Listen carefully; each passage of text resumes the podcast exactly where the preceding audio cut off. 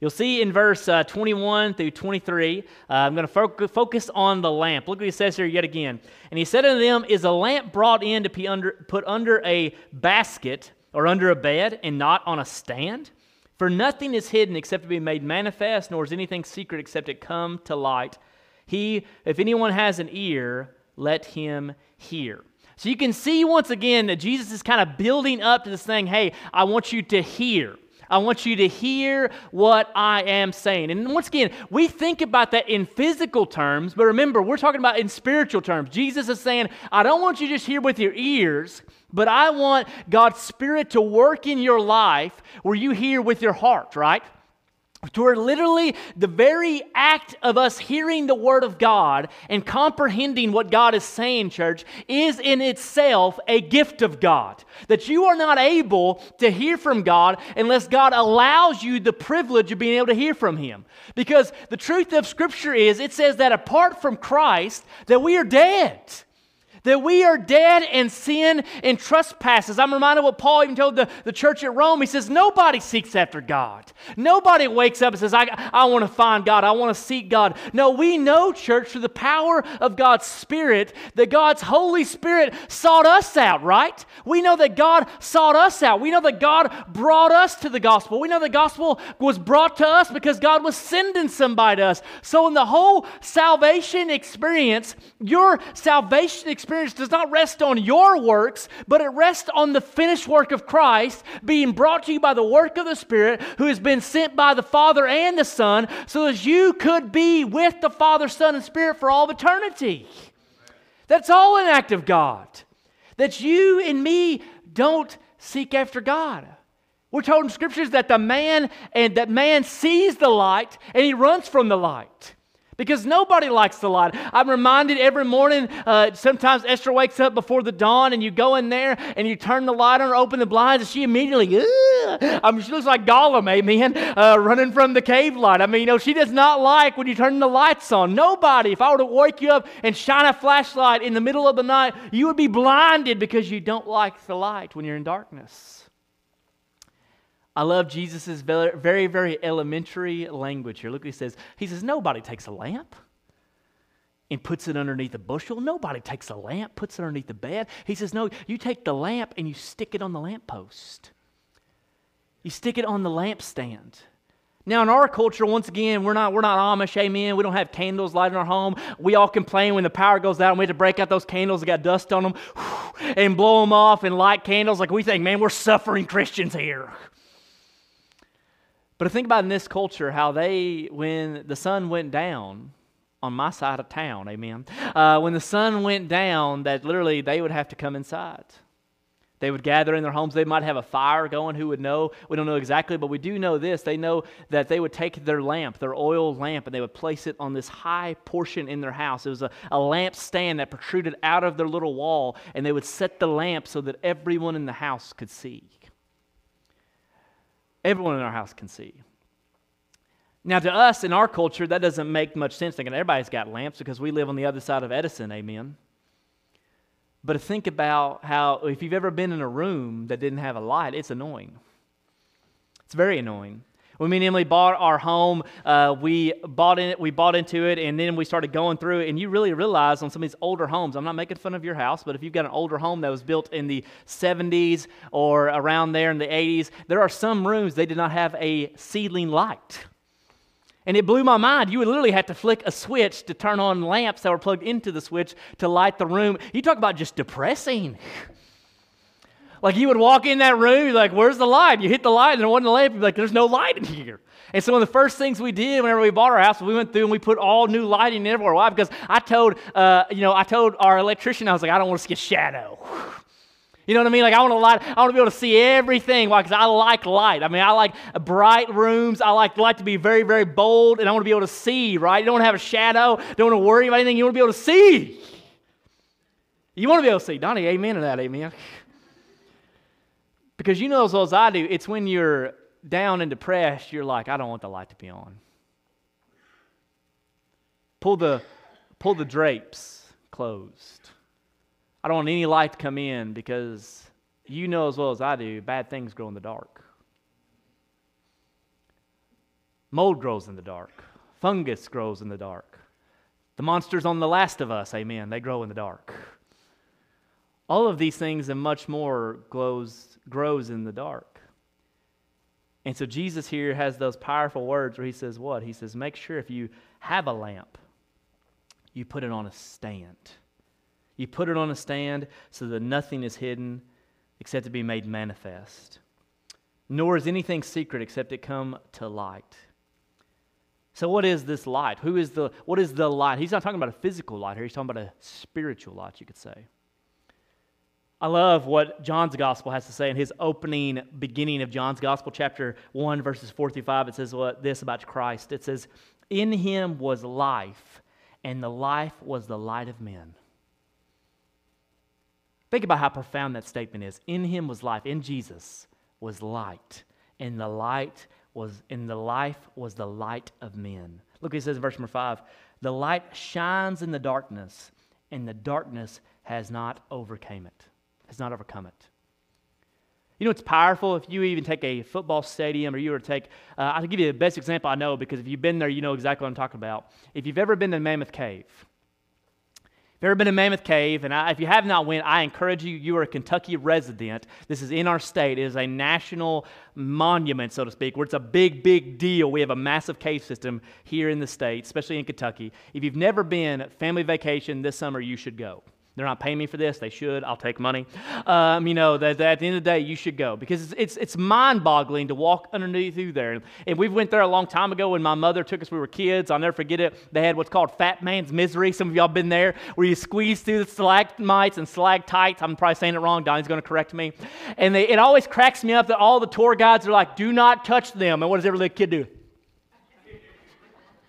I'm a firm believer that they grow because we touch them. It's kind of like reverse psychology, amen. Uh, because everybody touches them and everybody wants to touch them, but you go through this huge, massive cave system and you're down several hundred feet in the earth, and usually the guide will bring in this massive cavern. Some of y'all have been there if you know what I'm talking about. And you're in this massive cavern, and she or he will tell you, say, We're going to shut off all the lights so you can see what darkness looks like. Because I think I know what darkness looks like. You know, you turn off the light anywhere, it gets dark. But let me tell you something the darkest I've ever been in is in that room when that tour guide shut off the lights. You talk about blackness, you talk about darkness. I'm, I'm reminded of what the, um, the Word of God says when it talked about in Egypt, whenever darkness fell, it was a darkness that could be felt. In that cave system, when they turned off the lights, it was so dark you could not see your hand in front of your face. It was just blackness. Blackness that made you feel small. Darkness that made you feel dark itself. Like you felt it on your very being. You were like, it is dark. And then that same tour guide, what did she do? She took out just a single Zippo lighter and she lit it. And it was profound how much that tiny little flickering Zippo, with its barely minimum amount of fuel, could light the entire cavern up and you could see her clearly, you could see everyone else because it was just one little light. Because the scripture tells us yet again the very complex but simple, profound message of our faith. That even in the midst of extreme darkness, that the light shines and the darkness has not overcame it. That the Son of God came into a political dark climate. That the Son of God came at a time where it was dark. That we ourselves, church, we, rep- we celebrate Christmas during the winter solstice, which is considered to be the darkest part of winter for us. Because the light shines in the darkness, and the darkness can overcome it. And this has always been a theme in Scripture. You look at uh, the creation narrative. Look what it says in Genesis. Look what it says here. Look at this Genesis 1 30, 30, 3 through 5. Pay attention to this because you're going to miss it because I promise you, we always miss it, church. The, the most profound things in the Bible we miss and slide right over. And God said, Let there be light, and there was light. And God saw the light was good, and God separated the light from the darkness. God called the light day, and the darkness he called night. And there was evening and there was morning the first day. You missed it. I love you, but you missed it. Amen. Sorry, Kayla. Uh, but you missed it. And I missed it too. Shouldn't the text read, there was morning, and then there was evening the first day. Shouldn't it read that way? Like, think about like being correct. If God made the light and the dark, and He separated the two, then the proper reading, we would think there's got to be morning and then there's got to be evening. God, don't you know how the sun works? Don't you know how, to, how the cosmos works? But no, look what happens here. From the very first pages of Scripture, we're always reminded that darkness is lost. Because what does He say? What does the Scripture say? And there was evening, and then there was morning on the first day. So, what is God showing us in the very first verses of Scripture? Darkness can't win. As much as it might look like the dark is winning, guess what? Darkness cannot win. I'm reminded of the classic uh, phrase from The Dark Knight um, where Harvey Dent says, The night is darkest just before the dawn, but guess what? The dawn is coming. Guys, come what may, darkness cannot win. No matter how dark it gets politically, no matter how dark it gets economically, no matter how dark it gets in our world, even though our world is verging, you could say, on the, the brink of World War III, even though there's tension in the East, there's tension in the West, even though stocks are down, even though uh, health concerns are high, even though all these things are going on, me and you have a hope that cannot be shaken by darkness because light wins. Because Christ wins. Because even if come what may, guess what, guys? We're going to win not because we win, but because Christ has won. Christ has won. And me and you win. The church wins because He has won. Guys, we ride the bench all year and we still get a ring. Doesn't that make you smile when you see a championship team and you know the water boy's getting a ring? He ain't done nothing. It's the stars that should get rings. But they benefit because they're on the same team. We benefit because we're in God's family. And so we take a lamp, and guess what? We set it high. What is Jesus getting at here, church? He's getting at this. He's getting at, guess what? When people look at our lives, they see the lamp on full display. Like when they look at our home, church, they see the lamp is on the lampstand. Oh, let me push you a little further. When they see your calendar, when they see your finances, when they see our Facebook pages, when they see our marriage, when they see our kids, when they see all these things, is the lamp on the lampstand. Where people know, as for them in their house, they serve the Lord. I'm reminded of Brother Mitchell's story of that young boy running over and saying that phrase, You're a man of God. They could tell by his very actions that he had the lamp on the lampstand. They could tell that. Do your neighbors know you're Christian because you come to church on Sunday, but because of how you interact with them on Monday through Saturday?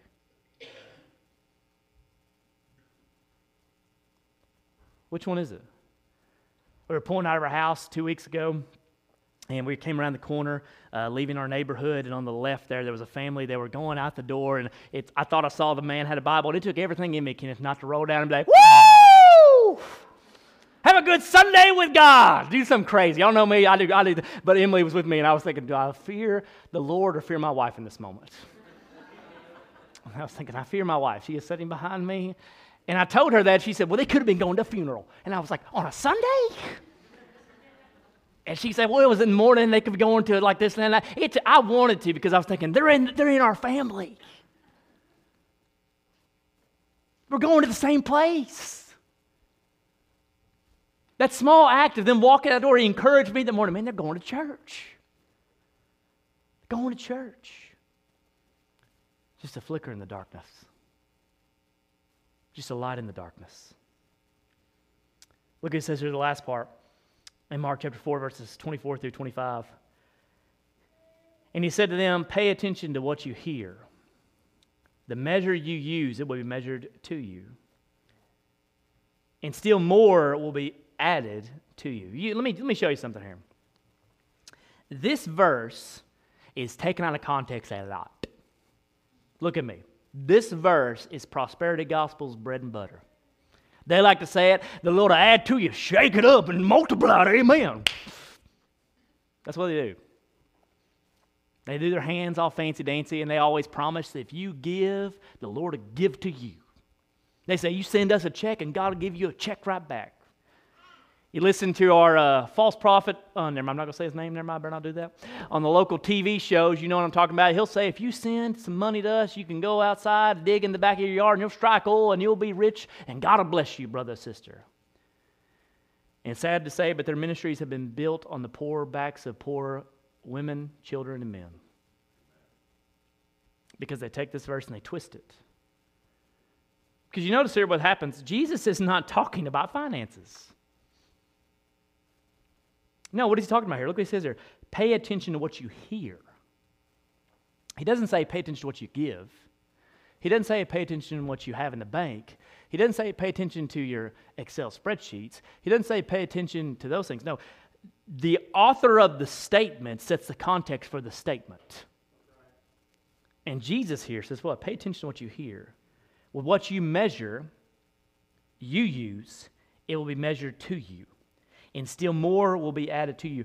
For to the one who has, more will be given.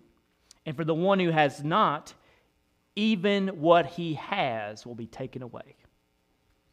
Now, if you ask me what, how Jesus means it, is way more serious than how we take it. I'm going to say it to you again. What, how Jesus means, what he means in context, is far more dangerous than what the local false gospel people are preaching. And I'll prove it to you. He says, What you hear the measure you are given, the measure you are given when you hear, if you take it and you use it and you do it, then more will be given to you. But if you hear the Word of God, look what he says here. You hear the Word of God and you don't take it and you don't use it, then what you've been given itself will be taken away from you.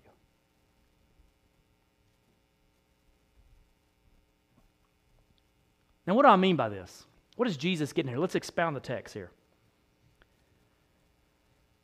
The one who is given more will be expected. Here's the thing, guys. You know what the privilege you have? The privilege you have and I have is we have a copy of the Word of God in our language. We have a measure that's been given to you. You know another measure that's been given to you? You've been given a good job. You know a measure that's been given to you? You've been given a brain where you can comprehend things. You know a measure that's been given to you? You've got eyes that can read. You know a measure that's been given to you and me? We have the privilege to worship in a safe place with air conditioning and heat, padded pews, fancy theological equipment when it works. Uh, we have the privilege and the measure of God's good grace in our lives in such a massive movement, church, that I'm sad to say that the people of God here in the United States have become spoiled, rotten children of God. And we've taken the gifts of God. We've loved the gifts more than we love the giver of the gifts. We love the blessing more than we love the blessor. And we've gotten lazy on the fat of the generous portion of God's grace. We've gotten lazy with it. We've gotten lazy with it. Professing to be wise, I know people who became fools. And all of our scientific advances, we've overlooked the very principle, basics of what God has said.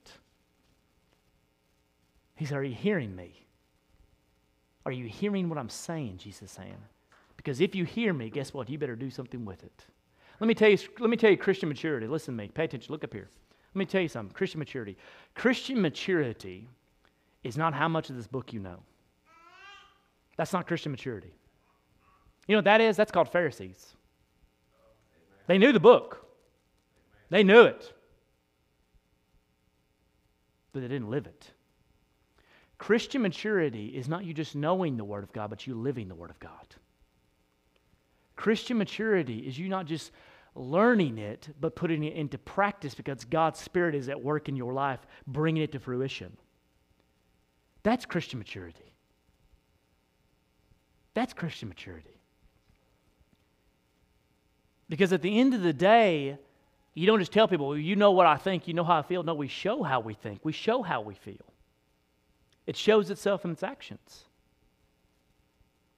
Because your actions show what your thoughts are. They do. They always do, they always have. And the reality here is that Jesus really wants us to get at what James even beats on in the New Testament, what, what Paul beats on in the Galatians. He says what? He says, Be not be doers of the word and not hear, be you doers of the word, not hearers only. He says what? Deceiving yourselves. He says, if you just listen to the word of God, but you don't do it, you're deceiving yourselves. For anyone who's a hearer of the word and not a doer, he's like a man who looks intensely at his natural face in a mirror for he looks at himself and goes away and once forgets what he's like. He says, You're looking at yourself, but you're not really seeing yourself. He says, Don't be like that. Don't be like that. Because the truth is, church, we don't have a Bible study problem, we've got a Bible, a Bible obedience problem. And I some of you think, well, I just can't find resources. Guys, there's thousands of resources for free. You can get in your car in the morning and hit that Bible app and push play, and there'll be a man or a woman who will read the Word of God to you as you drive into work. There's fancy ones out there. I got a guy named Felix. He's, he's uh, English. Amen. He'll read to you in an English accent. I'm waiting for Sean Connery, amen, to come on there.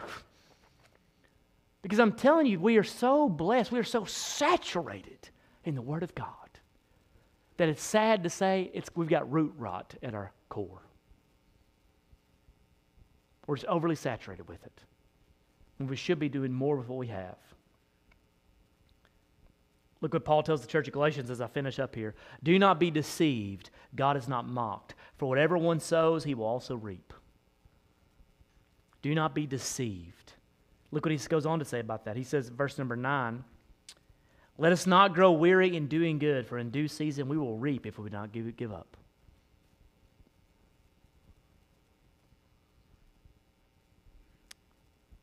I tell you a word that's became a uh, cuss word in our culture is responsibility.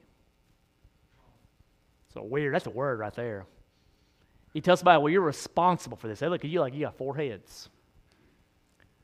I saw a post the other day of an employer looking to hire people, and they simply had these instructions on their application. They said, must show up on time, must stay the whole time, must not have AirPods in the whole time, this is on the application. Like it was, they had it on Facebook going around. It had all these, ba- it had basic, what I consider to be basic employee requirements. Must have a brain. Oh, yeah. Got to have a pulse. Oh, that's me. And as I read down through these replies, Donnie, it, it, it, it blew my mind how there are people who had a problem with somebody holding them accountable for the job they were putting in for. And the biggest problem, many of them were arguing, says, well, I don't, you know, there, there had, you know, I don't think you have to be on time every day. I'm thinking, what? And then one person was going on a rant saying, well, I think I should be able to listen to my music whenever I want to. And I was just thinking, what? Because I tell you what I know that you should know as well as I do that nothing is free. Only thing is free is God's free gift of God's grace. But everything else, it requires a lot of work and a lot of time, a lot of effort. And I said all that to say this, church, that there are times in life where you feel the pressure, the pressure of your life, the pressure of you being pushed on by the culture, the pressure of you saying, Do I believe the word of God or do I believe my own word? Do I believe God is true or do I believe the, the enemy is true? Like there's this constant pressure of you constantly being pushed on by the culture and the Bible, biblical perspective you have, the biblical worldview is pushing back. And there's this constant pressure because let me tell you something, it is really easy when your life is going well do you be like, Hey, hey, life's going good. I believe in the God. I believe in God. I believe in the word of God. I believe it. I believe it. But but it's when the pressure comes you really see if you believe it or not. But here's what I know it's those moments where you were weary, that you were tired, that you were exhausted. It's those moments when your flesh was failing you. It's in those moments that you felt the sweet, sweet presence of God in your life. Because it is that pressure that makes diamonds. It is that pressure of the fire. It is the heat of the furnace that brings forth the impurities in the metal. And it is the goldsmith or the metal worker who then scrapes off the impurities only because the trial or the fire. Some of y'all missing what I'm saying. You're going to get it next week. It's bringing out the bad in you. You might be like, Pastor Nick, why, why am I going through this stuff? Because God's trying to get more of you out of you and more of Him into you. That's what He's trying to do. He's trying to give you a measure. And what's the biggest measure? What's the biggest blessing Christ could give you? It's not money, it's not wealth. Those things are fleeting, like the, like the very blades of grass, fleeting, always going away. No, the biggest gift you could ever receive, God's already given to you. He's given you Himself. He's given you Himself, church. He's given you His Son, He's given you His Spirit. And it's a shame we don't use that measure, that power God's already been given us. Because in those moments, you feel like, I don't know if I can do this. I don't know if I'm going to keep doing it. That God shows up and shows out in your life. Because in due season, guess what? You'll reap. But if we do not grow weary and give up, we've got to press on. We've got to press on. When COVID struck the prisons, you know, other people said, hey, we're not going there. What did Mircha do and his team? We're going to press on. We're not going to grow weary and do good. We're going to find another way. We're going to press on. We're going to press on. And guess what? What does God do who is gracious and good? God gives you a harvest because you press on.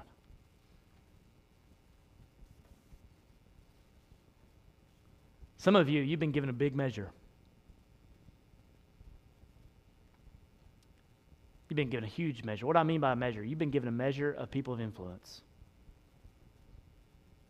Some of our school teachers, God bless you, you get to interact with 20, 30 kids an hour. Get to love on them kids. Some of you work in the bank, some of you work in the plant. You get to be around those people. You get to be around those men and women who are rough as cobs, amen. They just rough. Every other word out of their mouth's a cuss word. And you're thinking, I'm to win them Jesus by every word out of my mouth being a cuss word. That'll work. No, you've been placed in that darkness. Not that you can flee that darkness and be with the other lights, but you've been placed in that darkness to be a light. And to show people, hey, I live different, not because I am different, because somebody made me different, because that same person can make you different. Oh, that our church will be a beacon of light in this community. Oh, that us as people of God will be little Zippo lighters of the gospel in the darkness of the cave around us so that people are struggling, people are hurting, and we are struggling and we are hurting. They don't see us turn off our light and say, God's abandoned us, so they see us lift our light higher. It's a Christ has never left me. Christ has never abandoned me. Even though I might lose it all, Christ has never left me. Oh, that people would see us shine in the midst of darkness. Because let me tell you something, it's not going to get any brighter. It's not going to get any brighter, church. Some of you think, well, if we get the right man in the White House, it'll make things brighter. Some of you think, well, if we get the right person on the school board, it'll make things brighter. And I'm not saying we should not advocate for those things. I'm saying we should be a part of those things. I'm not saying this. But what I am telling you is that there is coming a day when the sky will bust open and the light of the world shall come. And it says in the Bible, guess what? Darkness flees from him. Until then, we just got to keep shining the light. Keep being the light. Keep shining the light. Keep saying, as for me and my house, I'm going to serve the Lord. Because I've been given a measure. And I'm going to be a good steward of the measure God's been given.